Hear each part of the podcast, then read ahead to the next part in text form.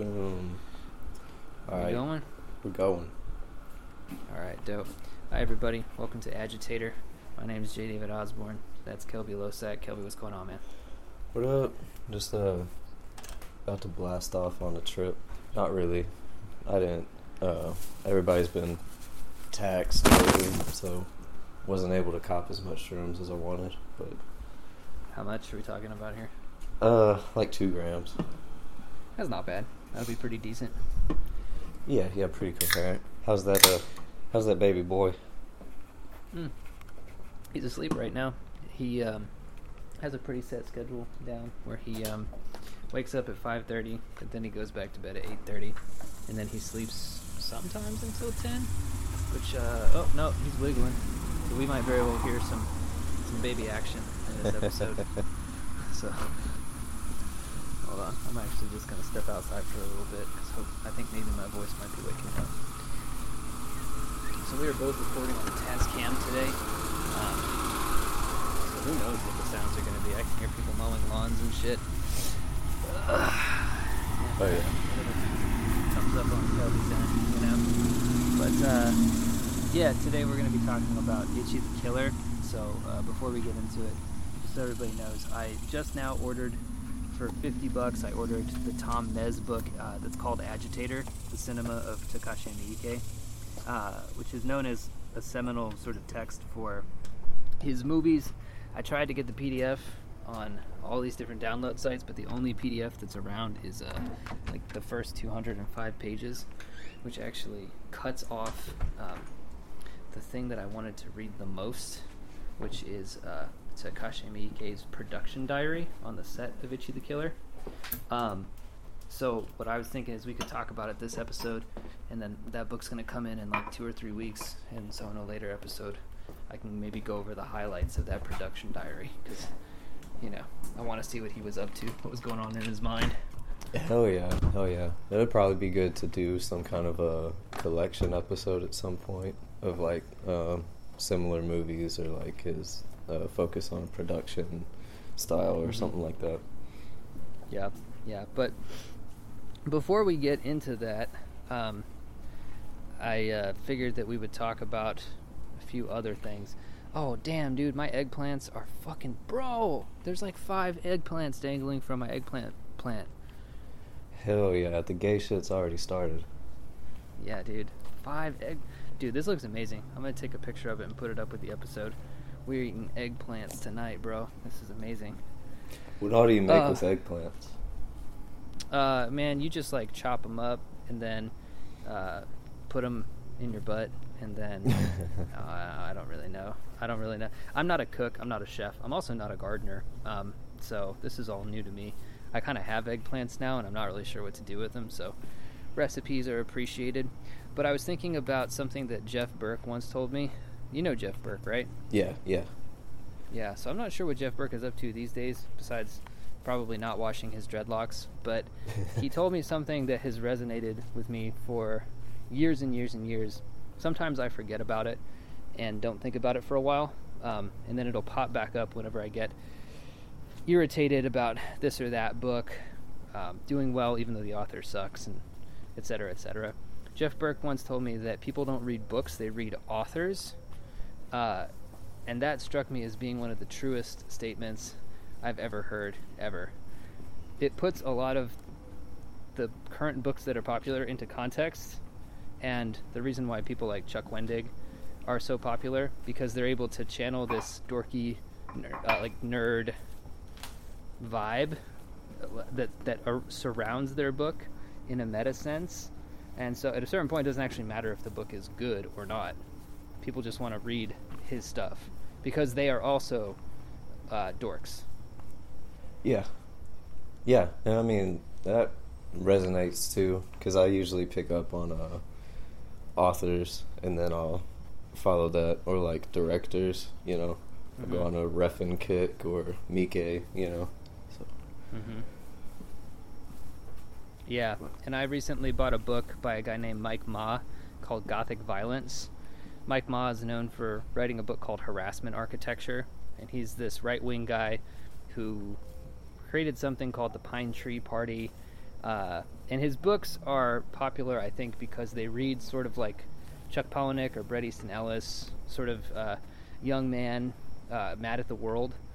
Um, and so I picked it up because, you know, the the legend around this guy is, you know, he's on the FBI's terror watch list, and he just, you know, it's kind of a cool uh, black metal aesthetic. So I picked up this book, and I thought, you know, I want to check out, I want to see how the other side lives. This kind of goes back to how we were talking about, you know, the perfume nationalist last time, and how I get a lot out of that podcast. Um, so I was thinking, hey, maybe I'll get something out of this book, but I got, I feel like I kind of got bamboozled, man. Like the book is just not that good. Um, it starts off really cool. There's this uh, sort of nameless protagonist who's wandering through this uh, Hollywood party, and there's this a giant with an executioner's hood that's kind of leading him through this, uh, you know, all these kind of modern day celebrities who are all coked out and doing crazy shit. And I was like, this is cool. This feels like Bret Easton Ellis, whatever. And then it kind of, the book, and it's called, it says that it's a book, not a novel. So I guess this is partially my fault. But the book then just sort of turns into these almost like essays about what's wrong with the modern world.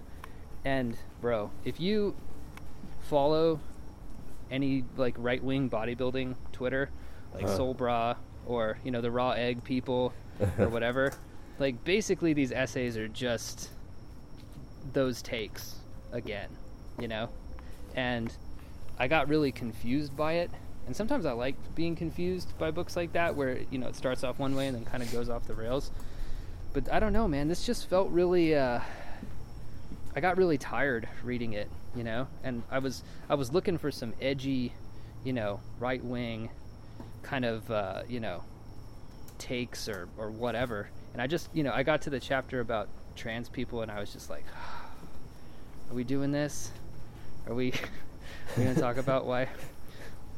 So I mean, I don't know, dude. I don't know. A part of me like I don't want to, I don't want to sound like, uh, like I wouldn't dismiss a book out of hand, but um, I don't know, man. It's just I feel like all the trans people who I know who aren't super online, and these are people who I know in real life, are just kind of like regular people who uh, are different in, in the way that they approach life. You know what I mean? Yeah, yeah. No, I I get the feeling that like I think everybody, I think pretty much everybody does. The the crucial problem is the extremely online part, or the um Yeah. or the labels. You know, whenever uh, uh you start calling shit uh anti-fascist or you start calling shit um I mean, you name things Black Lives Matter, so if you're against it, then you're racist, or uh, Mhm. you lump all gay. Well, for one, you make like gay and trans and bi and lesbian and like you know gender fluid, whatever. You make them all synonymous and lump them into one category, and then you make Mhm. everything a monolith. Then yeah, anytime that people, whether uh, either ignorant to um, certain uh, people of a different ilk or just eh, say like like I have a lot of issues with the so-called LGBTQ community as in an online entity. Um, Mm-hmm. Mm-hmm. but I've known like gay and trans and you know lesbian people my entire life. Um, Mhm. So like, I, I think a lot of shit people take issue with those. Like they they, and the they that I'm referring to is just any kind of uh, just soulless woke libtard on Twitter. Um, Yeah. They Yeah. created these labels so now that's that's how we're using it in our vocabulary so like whenever i feel like a lot of people whenever they're like uh hating on um trans agenda or whatever i usually don't disagree with them at all Mhm. but i don't see Mhm. it as talking about like trans people like being trans bigotry it's more like Mhm. that um uh, that narcissistic agenda of like uh basically, uh, well, uh, money schemes mostly. Like it always turns out to be some right. kind of you know. It's uh, always money. it's Yeah, always some kind of people are trying grift. to- yeah, it's a grift. Exactly. That's exactly it, man. And it feels like once uh, gay marriage got passed, Conner Habib talks about this all the time. He's really eloquent about it, uh, where he says, you know, back when gay marriage was a thing, he didn't want gay marriage to be legal because he's like, I like truck stops and bathhouses, and I, he's like, I don't want us to all of a sudden be in this category where we we have to pretend to be straight people. Um, he puts it a lot better than I just put it, but that's kind of the basic point. And it seems like once gay marriage got passed, progressives needed a new thing to champion because um, progressives don't actually give a shit about improving. Well, I shouldn't say progressives. I should say liberals don't actually give a shit about improving the lives of the people who they claim to want to uh, help. They they want to have an oppressed class that they can leverage for their own financial and uh, you know careerist gains. It's it's it's it sounds really cynical, but I'm pretty sure that that's what the case is. You know, um, Mhm. and yeah, man. And so basically, you know, you end up with this shit online where on the left you have people who have the toothless racist redneck, who, by the way, does exist. Those people do exist. I've met them too. Um, and they're kind of put up as this exemplar of everything that's that the right stands for. And then conversely, on the right, you have the like the trans person who's also a pedophile or something, you know, which does like that that person. There's you know there's billions of people on this earth. That person has to exist somewhere, right? Um, and most of them go on Twitter, and and then you end up with you know this kind of avatar of everything that that you hate and that you think you know the quote unquote trans agenda is is doing. And it's just to me it's just foolish. It's just silly. So you know i mean so again with this book i mean it's not even the ideas that he that he's taught because like i'll read anything dude. I'll read um, you know i'll read kaczynski's books. I'll read uh, i haven't read the turner diaries just again because they don't seem all that interesting to me. But what I'm trying to say is the content isn't what bothers me about this. It's just that it feels dashed off and, you know, just kind of like saying the same shit that you can get from a, a free Twitter account. Um, and there's no story. There's no story. And uh, there is something to be said for actually taking the time to craft a narrative and attempt to weave some of these ideologies maybe into a into a structure and when that when that's just completely bypassed it just comes off as like kind of half-assed Yeah, yeah. I, I've I've been thinking about the same tip lately on this like resurgence, alleged resurgence of like Altlit 2.0 or whatever. Because I'm just like, ah, I'm I'm kind of getting uh, more experimental with my shit in the vein of trying to add more narrative to things. Um, Mhm. I'm still not I'm not a plot person, but like, I there's something watching Mike has kind of actually shown me that like there's something to be said about trying to express yourself within the framework of a narrative.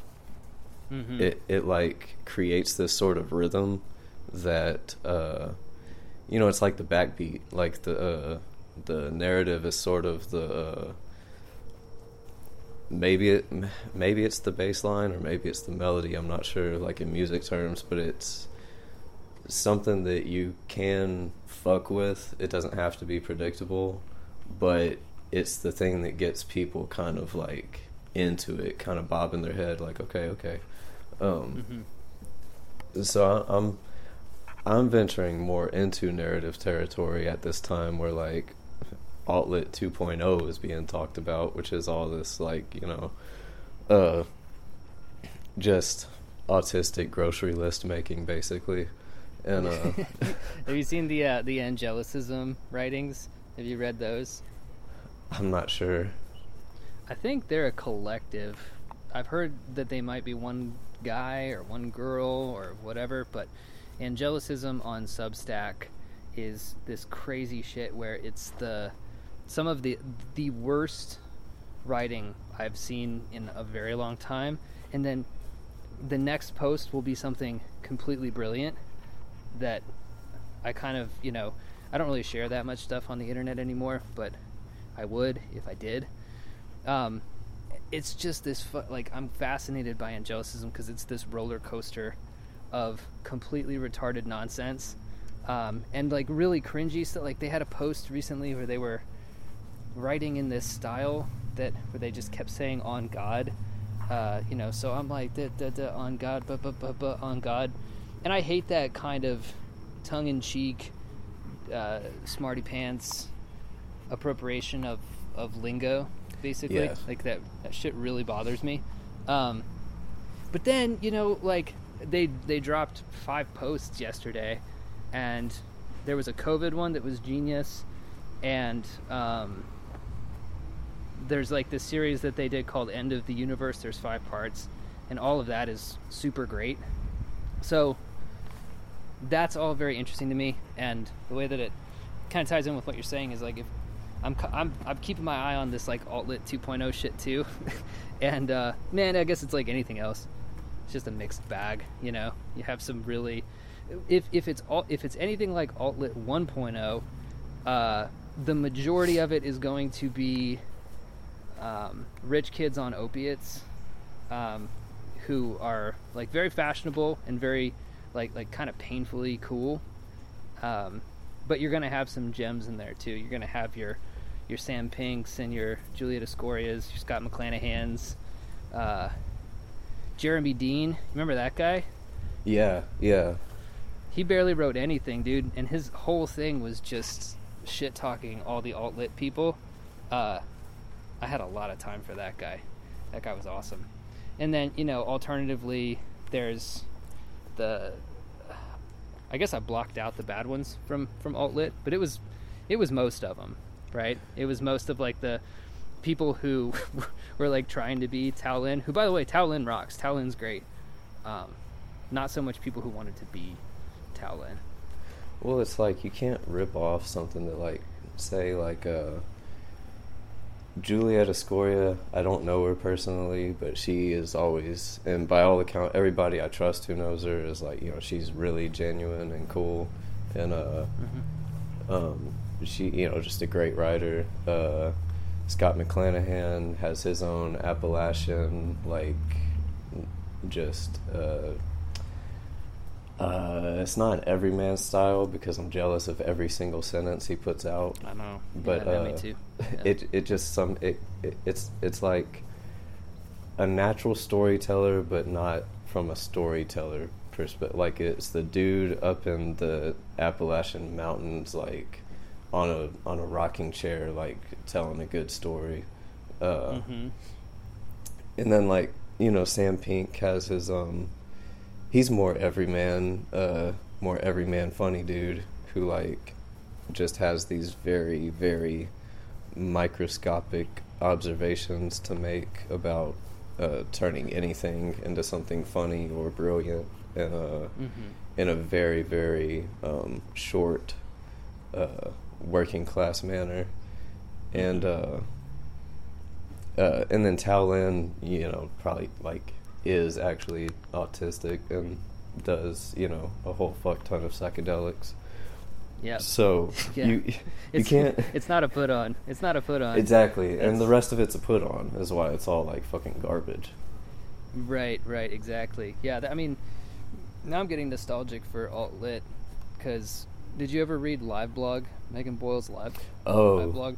yeah, that massive brick of like yeah, I did not finish that, but it was a lot of fun from what I saw. I uh, but that's my own uh, attention span. That's not that's not a fault of the book. Um, what were some other? I mean, obviously, like the New York Tyrant books, for the most part, were really good. Um, yeah, there was a lot of good stuff that came out of that. Anyway, my point is, is that it is funny to kind of see this stuff pop back up, and it's kind of like the Twin Peaks meme of the tall man, where he says, you know, it's happening again, and uh, you know, I've been checking out some some podcasts that have these uh, these new alt lit uh, type people on it, and I'm just like, oh, and th- you know, they're like early twenties, whatever, So like I'm a, I'm the old man now who was in my early 20s when version 1 came around, which would have made them fucking 12 or 13 or whatever. and uh, yeah, I just see it all coming around again and I'm like, "Oh, I've seen this." So basically this all ends in tears and sexual assault allegations. This is where this is going for sure. Yeah, yeah, and then the canceled ones are gonna be uh, cool and make another resurgence in like another ten years or something. Yeah. Um, or yeah, because if, yeah. If history doesn't repeat itself, then what'll happen is they'll go through the fire even quicker, and it's the perfect time for them to be like, you know, the, edgy or whatever, just accused of being normal people, basically. Right, right. Yeah, it's, it's like this person at a party got drunk and and said uh, rude things to me. Oh man, damn, that's crazy. That's uh, we should definitely uh, kill them. We should just we should just murder them all. Uh, I remember when all that stuff started kicking off in alt lit. It was on Facebook at the time, and man, there was uh, some people who would post just like ten thousand word Facebook posts, or I think the limit was eight maybe the limit was 8,000 words, but just yeah, these long and I'm like these are better than the books. You know what I mean? Like the the the the, the surrounding the meta narrative of alt lit was better than 90% of the books that it put out. But uh anyway, okay, we should probably talk about Ichi the Killer. Um, Ichi the Killer. I just feel like uh, this this this podcast is uh, also my my time to vent because I'm you know with baby all the time. So just anything that's kind of been on my mind, I'm gonna do a dump at the beginning. I'm gonna take a mind dump, and then we can kind of move on from there. But uh, yeah, so this is one of my favorite movies. Um, I did not watch it for this show because um, Rios and I have been.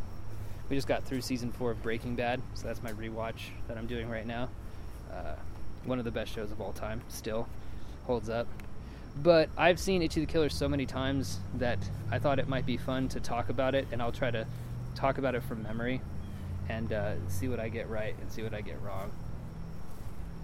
Yeah, so I have a I did I did rewatch it, which I'm glad just because I love watching it and it's been a minute.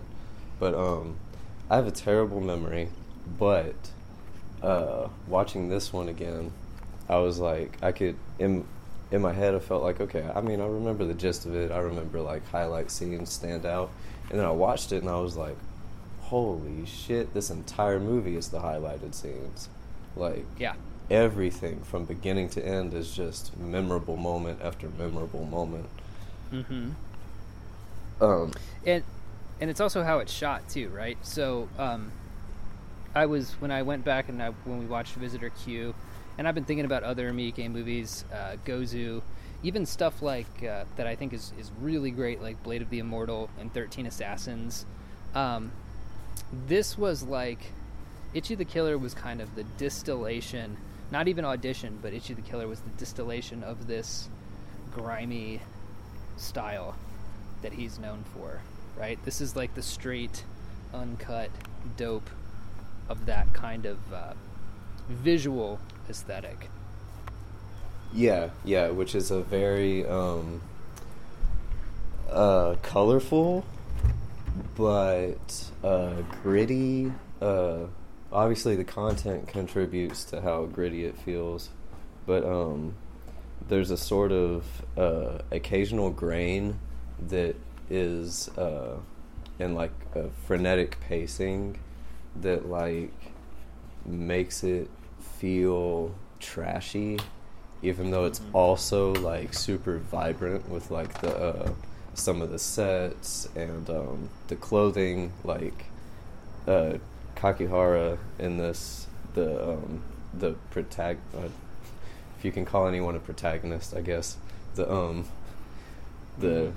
The dude with the the Glasgow grin and all the fucking scars on his face. He's the um he's like super uh I'm uh queer, I guess and the mm-hmm. like his his fashion sensibility is like very loud and uh, colorful but in the midst of all this like extreme violence going on and uh, just walking down like grimy uh, dripping you know streets and it's uh in the very beginning too like sort of sets up that um that aesthetic with how like uh it it has super fast paced uh like high grain shots of like just uh spinning around the room of like gangsters and then freezing on uh, certain ones. I don't know if you remember the very beginning where he comes in Mhm. and says something happened to the boss, you know.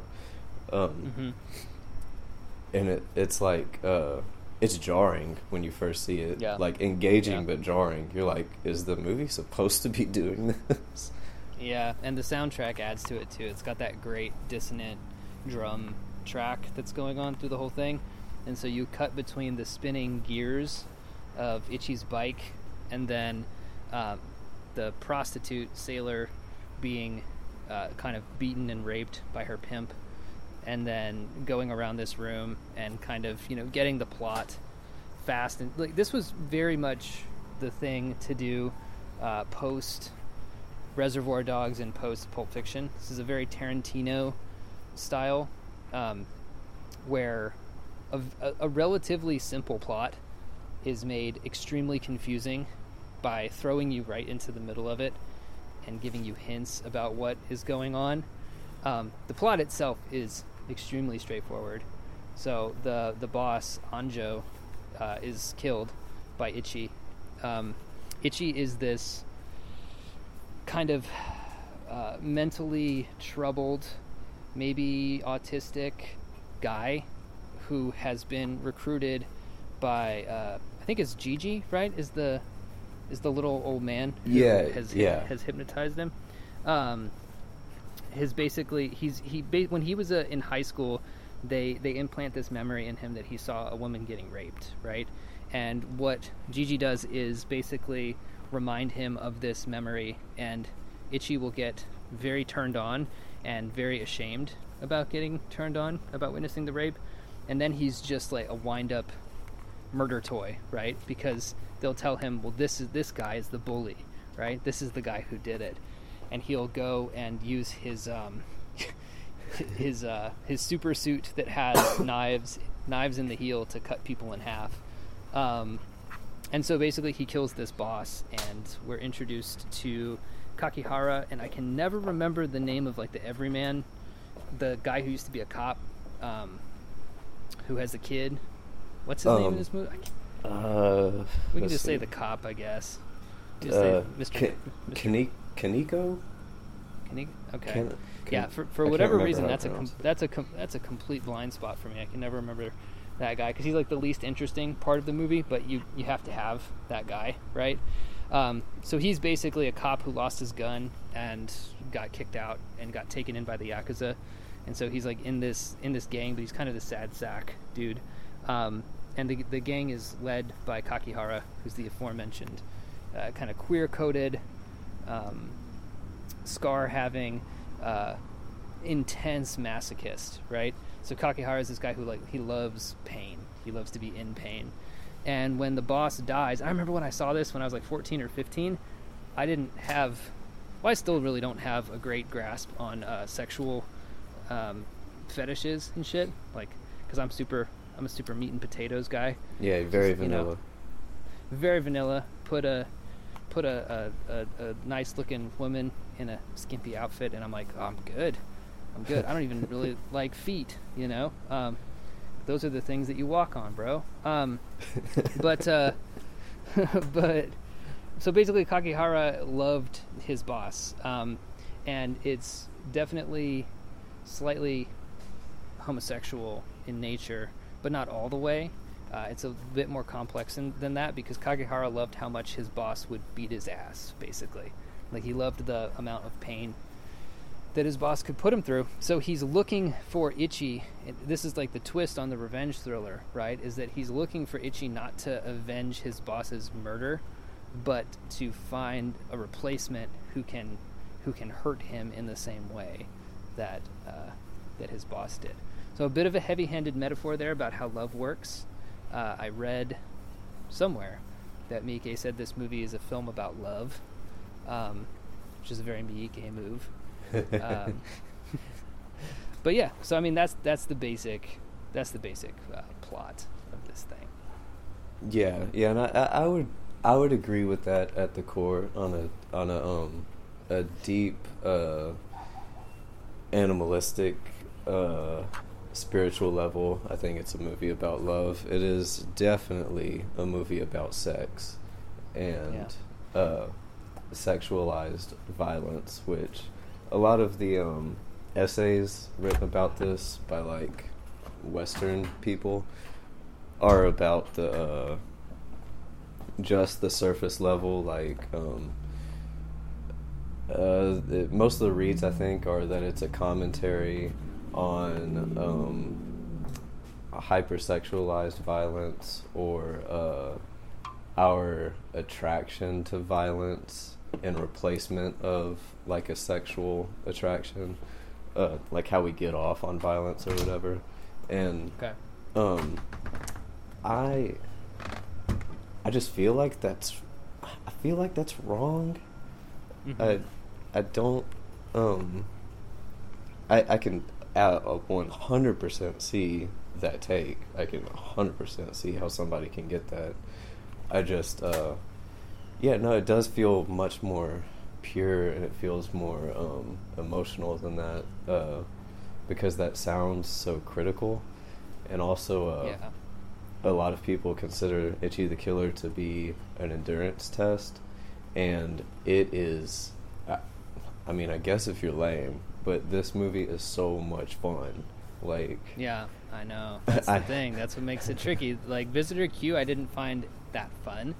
Right? It's just more kind of nasty, and because Miike can be really slow paced. Did you ever see Izo, his time travel uh, swordsman movie? I haven't seen that one. Uh, Okay, we'll have to watch that one. I've got it on my computer. I can send it to you. But uh, that one is like fucking glacially paced. It's so repetitive and slow. So Miike can do that. It's one of his, uh, well, I might say worst impulses. But here on the Agitator podcast, we actually love Miike holistically, even the even the things that bother us because they all add up. Uh, he's he's basically he's just he's more than the sum of his parts. Um, but yeah, no, I think that that interpretation that these critics have said uh, is a critical interpretation, right? I mean, that's critics have to distance themselves one step away from the sexual violence. Um, I, if I had to guess, I would say that Miike does not distance himself from it, but kind of looks at it coldly and dispassionately. This kind of medium distance where uh, it doesn't necessarily, although I don't really care, it doesn't necessarily mean that Miike just loves rape and and, and sexual violence, um, but where he can, you know, film it and, and put it in his movies and be like, well, this is what this movie is about, right? This is, uh, you know, it's about love, and and sometimes people experience love through, uh, you know, getting the shit kicked out of them, right? Um, and yeah, I mean, I think that once you try to wrap your head around the fact that he can be doing that and uh, not necessarily have it be a commentary on whether that is good or bad, or whether we are good or bad, people start to freak out a little bit. Yeah. Like, "Uh, but, but is it good or bad? Is it good or bad? Tell me. well, and that's because uh, one, good and bad are things that we made up. It's not. Um, I don't know. I, I don't feel like like good and evil are like uh, the things that have always been there from the beginning, which seems to be that was my problem with Lost. Like when it turned into Mhm. that very like uh, Catholic like good versus evil theme at the end. I was Mhm. like, this is Mhm. bullshit. I'm done. Yep, Uh, same. Yeah. I, I just don't. That's not. We're too complicated for that to be the age old. Like, it's the timeless battle of good versus evil. And it's like more like the timeless battle of existential crisis and trying to understand who we are and uh, Mhm. get along when we're, uh, you know, a massively overpopulated species who is obsessed with individualism. Like, Mm-hmm. we're weird. People are weird. I mean, Mm-hmm. Just think about that how many people there are and they're all obsessed with themselves. Mm-hmm. And uh that's why I love movies like this that take an amoral stance. Um, or any kind of art that takes like a cold amoral stance and just tries to like look at things for what they are without coming up with any kind of suggestion or solution. Uh, because it just makes it much more. Um, you're able to engage with it more on a gut level and like what this. Yeah. Uh, it's it's like how how do you connect with this and how do you um, you know it's a it's a way for more curious types to explore something uh, Mhm. in themselves and well it forces that connection like to, to tie it like to tie it full circle like with what I was talking about with like individualists who are like you know there's so many like individualists it forces you to connect with something and at the same time allows you to experience it for yourself it's like how does this thing resonate with you that speaks to like all of us whether we want to admit it or not Right. Yeah, I definitely agree with that. I think that, um, you know, there's the other aspect of it too. I remember when I first heard of this movie and I saw screenshots of it on the internet, and the most prominent screenshots used were when Kakihara has that Yakuza boss uh, linked up with hooks and is like pouring hot soup on his back. It's soup, right? It's like some yeah kinda- yeah yeah, it's like Or oil. Tempura. Yeah, Yeah, it's like, it's like for- the for- tempura for oil. tempura. Yeah, uh, so he pour, pours that on his back. So like you see all that, and then there's the shot of Kakihara in the room where, uh, I guess, I forget if it's where Anjo's been killed, but it's with all the gore, and they're like all slipping on the gore and shit. It's like right at the very beginning. yeah mhm, Um, mhm. That shot is great. It looks like it's from a video game, from like Resident Evil or something like that, because it's so like over the top. And there's, but I remember seeing that and thinking like, oh man, this looks cool. Now, what does that say, right? What does that say about me, as as, as a 14 year old boy, that I look at this like uh, Japanese dude with a shock of blonde hair and you know, the fucking Glasgow smile going on, uh, and he's in this long flowing velvet coat, and he's standing in a room full of gore, and somebody's hooked up to hooks, and I, and my reaction is like, you know, I'm not going to analyze it any deeper than it really was because I remember just thinking that looks fucking tight, that looks cool. Um, is it the colors? Is it, is it the you know the beauty of how the thing is framed and how it looks like a painting? Is that what I like about it? Um, or is there just kind of something appealing about this kind of horrific, cartoonish violence that um, you know I don't even know if it has to. I don't even know if it has to go any deeper than that, really. You know, than just an appreciation for violence. I, think we forget that 2,000 years ago, the Romans would have uh, you know people burned alive and fucking uh, pulled apart by horses and fed to animals and gladiators fight. And this was like in the center of Rome, right? The Colosseum was like dead center, and people would just show up to to watch that. So there is this separation with art because obviously it's fake. Uh, nobody's actually being hurt, but I mean, I think that's just a part of human nature, right? We just we kind of like watching violence, and it has to come out somehow. Yeah, and it's like it. It depends on the framework that it's in. Like, um, uh, like he is sexualizing violence, um, but not to, uh, not for any other purpose than to just do that, than to, than to just sexualize violence, and uh, Yeah. it's sort of like, um, I mean, that's that's something we're capable of doing as people. Like, you know, uh, You think? Do you think anybody finds this movie hot? Probably. I mean it it it is very striking visually and uh Mhm. I it didn't make me horny, but um Yeah. Okay.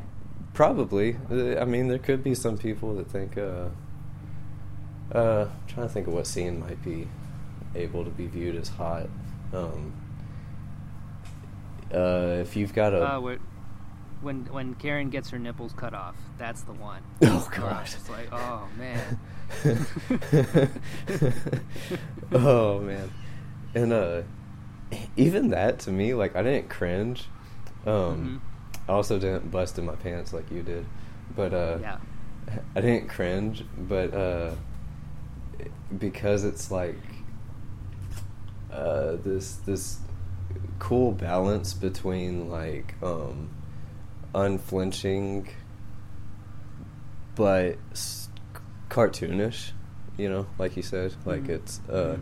the violence is very um, over the top cartoonish, but at the same time gritty, which Mhm. uh, just from an artistic standpoint, kudos for that like amazing uh, tightrope walk that he did with that. Because it's easy for any like say Deadpool. Deadpool is just straight up cartoon. Right. No matter no matter how much blood, no matter how many intestines fall out, it's straight up cartoon. It never feels like grimy to me. Yeah. Um, but Although I did like that movie, I will say for the record. oh no, I did like funny. Deadpool. Yeah, yeah. No, Yeah. it was funny. But uh I like when he gets shot up the ass. That part's really funny. uh have you ever done ecstasy? Oh yeah. this I think what it uh what it is with this movie is it's like exploring these themes and this type of uh, this violent content through uh, an artistic lens of ecstasy. Ooh, I like that. Yeah. That's good. Yeah, especially with the sort of enhanced colors um, and the kind of. Uh, there's an underlying feeling of menacing sexuality to every frame of this movie that I think when Miike's at his best. Um, I think when Miike's at his best, no matter what you're watching of his, you feel like you could get raped at any minute. And that's just the, the, the, the best way that I can describe it. You know? Like, you are in a room with somebody who has the power to uh, overpower you, right? And, and make you experience things that you might not want to experience. And in that way, it's very similar to rape to me. Um, that's gonna that's gonna be uh, when people ask me why I like his movies so much. Um that's what I'm gonna tell them. It's because it feels like I could get raped at any, at any moment. Uh, but uh, but no, man. I think that it's. Um, I really like that. Uh, it's a yakuza. It's a it's a gory yakuza cartoon uh, through the lens of ecstasy. Man, the last time I tried to take ecstasy, I was at a rave, uh, like you do, and Mhm. me and my buddies, we all um, in, encountered. Uh, what's the statute of limitations on these things? Who gives a fuck? Um, anyway, whatever it was, It was cut with- 25 years ago. it was 25 years ago, and it was cut with something that just had us all. We all started puking at the same time, and uh, it just put me off of it forever. I think. Uh, now I I don't even really like to drink too much coffee, which is kind of crazy when I think back to 10 years ago, and the wild shit that I was getting up to, and now I'm like, oh, this cold brew is my heart okay? Um, just complete. I've turned into a complete bitch, dude. No, But, um, yeah, yeah. No, I feel you. I, I'm like, I'm to the point in my life where like, drugs are so fucking stupid. I mean, I'm on shrooms, but like, uh, That's not uh, a drug, though. No. That's, no. I That's different. I completely advocate for that for the benefit of mental health and shit. But um, hmm you know, like what are kids doing now? Ketamine and Percocet and you know different benzos and shit. And I'm just That's like, that's retarded. And I just, if I, if a friend is doing something, then I'll you know say something or try to, uh, hmm you know, try to just be there. But like, I, I have to back off around the kids because you know it's like, well, you know, if unless you're my kid, but if you're not, then you know, Yeah. we No, we go through his it. Ass beat. We all go This kid's through getting it. his ass beat if he ever if if I ever catch him with any of that shit. That's for sure. I'm a, I'm gonna be a hard line dad about that kind of stuff, because you know, it's tough. You want them to go through. I think about all the stuff that I went through in my life, and thinking that my son is gonna go through the same shit. Uh, makes me feel a lot of anxiety. But at the same time, it's got to happen, you know. So it's a- Yeah, yeah. To an just you just you you start to realize that you know even if you're not uh, a, a parent who's like overly controlling, you almost have to inhabit the archetypal role of the boring, oppressive dad, just to simply be a counteractive force to the the the unre- the unleashed id of late teens, early twenties male uh, libido and and and violence. You know what I mean? Like you have to just even if that's not who you are down in your soul, you have to role play as the as the dad.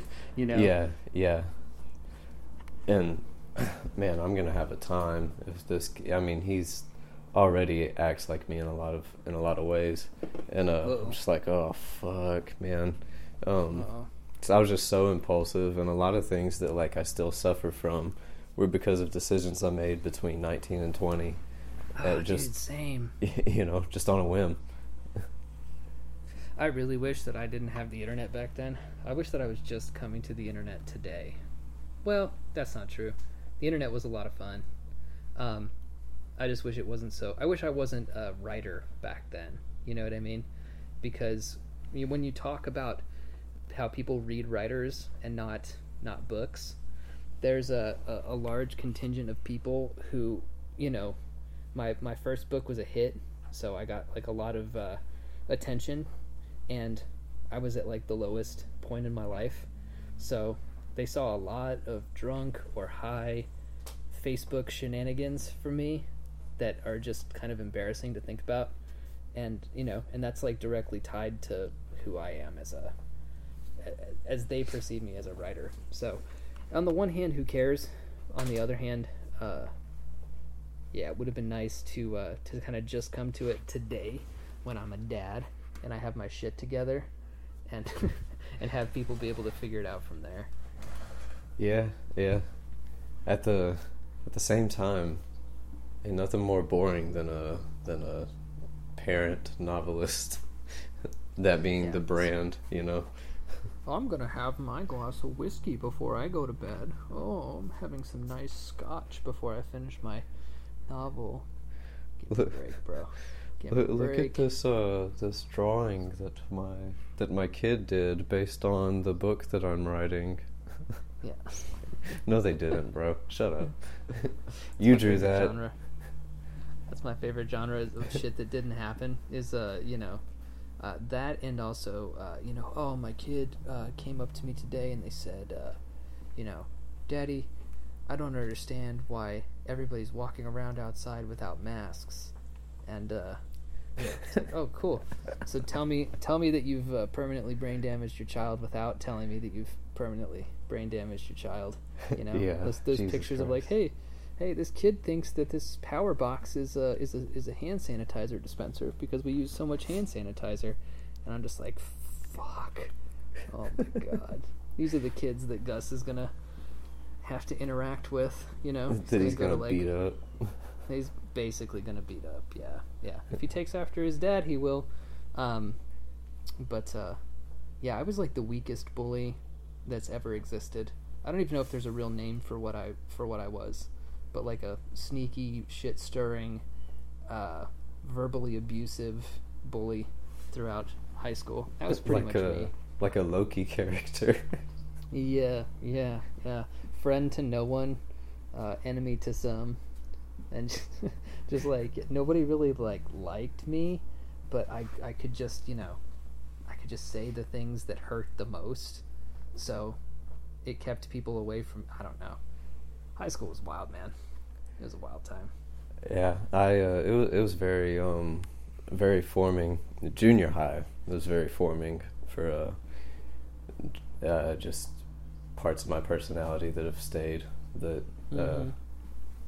I uh, it wasn't it wasn't a race thing, but it kind of was in a forced way because um I sixth grade I was in this like little hick town, but it's south of Houston.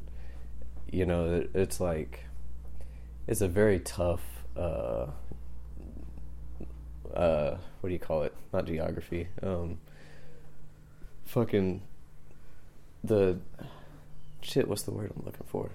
Uh, demographic is a it's a tough like demographic to describe. Mm-hmm. Like it's Mhm. a sort of rural, but it's got all this flavor of like Houston, you know, um, hip hop, crime, uh, Mhm. big city, like excitement, whatever. But like in a in a tiny ass hick town, and like the school was uh not like not legally segregated, but it was very um like here's the the black and Mexican table and then everybody else is like either nerds or skaters or whatever. And uh the the people I clicked with were the black and Mexican kids. And um cuz they didn't uh probably cuz they just acted normal like Right, and right. weren't they didn't seem like they were trying so hard like everybody else Mhm. was to fit in with something Mm-hmm. and uh I've never cared about fitting in with like one thing. I just Mm-hmm. want to be free to do whatever. But I had to earn my right to sit there because I wasn't allowed to hang out with them because I was Mhm. white. And so I uh you know got into a lot of fights, physical fight like I got into a lot of fist fights to like prove my worth or whatever. And um and then once I was cool, I was like one of the uh bullies by design, I guess. Mhm, Like mhm. the sort of born Mhm. in the fire bullies. So uh yeah, no that that was my experience with the whole like um if we're if we're bringing sadomasochism back to like uh school days to tie it in with Ichi the Killer. Oh yeah, I definitely fall on the sadistic side more on more than the masochistic side. I don't care for pain, um, but it is fun to me to be uh, mean and to to hurt in a sense other people, um, which is a dark side of my personality that I'm not. I mean, I say that without pride, but it's just honest. You know what I mean? Like I I just like mean shit. Yeah, I uh I'm weird. I like I, I guess maybe I'm both cuz um I uh I love to fight. Uh I love fist fights and I don't like to lose. But uh I I do like pain actually when uh Erica and I one of our first conversations and I can't remember what I said to her but like um before we were dating just uh when we first started talking, she was like, "You're a masochist," and that was in like one of our, probably the second time we ever spoke to each other. Mm-hmm. And it was just love from then on out because she was like, and I'm a sadist, so we'll get along just fine. Yeah, yeah, it's perfect. It's a match made in heaven. I thought it was I thought it was weird when I first met y'all and she was putting cigarettes out on your thigh. I thought that was weird, but you know, you know, it's just a, just a thing, just love. Yep. Takes all kinds of forms. takes all kinds of forms, and that is the that is the moral of Ichi the Killer. How would you, uh, out of ten, what would you give this one? A ten for sure. Yeah, it's this a ten. It's a ten. Yeah, might be my favorite movie ever. Yeah, it's definitely up there. It's um, and we'll I think we'll talk about it more. Um, we're coming up on an hour, so I'm gonna cut this off here soon. But uh, I think that this movie has a lot more to talk about. Definitely once I get this book in and read the production diary, I might have a full episode just about that. Um, what do you want to talk about next time? Uh. Oh yeah, I get, yeah. I guess you picked this one, huh? Um. Mm-hmm. let's see. Let's. So we've done uh, a breakdown of Miike and kind of why we love him. Uh, Mm-hmm. we did his super uh, endurance testy fringe visitor Q. Uh, did a sort of pop candy, violent, Ichi the Killer. Um, should we study a more serious one next time? Uh, Sure. uh, audition maybe. Do audition? Yeah, why not? We'll we'll play the hits. That'll be good. That'll give me a chance to talk about uh, Ryu Murakami too, um, who wrote the wrote the book and the script for audition, and has some other really great books like uh, Piercing and uh, Coin Locker Babies. If you check out Piercing, I think it's like hundred pages. It's like an R-sized novel. Which, by Uh-huh. the way, uh, if I could just go on a quick riff here, Kelby and I write very very short books, which are not super in vogue in the United States because the United States is in this weird position culturally with relation to books where it people either don't read or they want to read uh, big books, right? They want to feel like they get bang for their buck, so they want to read like three, four hundred page books if they read anything at all. Um, but novellas and short books are very popular in South America, Europe, and Japan. Um, so a lot of books in translation, whether it's Bolaño or in this case uh, Ryu Murakami, not Haruki Murakami, but Ryu, um, they're very short. Um, in the miso soup is another one that's really great, uh, and they they're just these quick books. Uh, uh, who else does this? Uh, Fuminori Nakamura uh, does Mm, this with mhm. like the the thief and the gun and books like that. Um, so Murakami's uh, Piercing, I think, is is really worth checking out. In addition to Audition and um, Audition, if I remember correctly, is not one of my favorites. I think it's a pretty limited hangout. I think it I think it hinges a lot on the twist or the you know just that ending scene, but it's uh, definitely worth looking at more in depth. So, yeah, sounds good to me, man. Cool. Bet. All right, that'll do it. Bye, everybody. Later.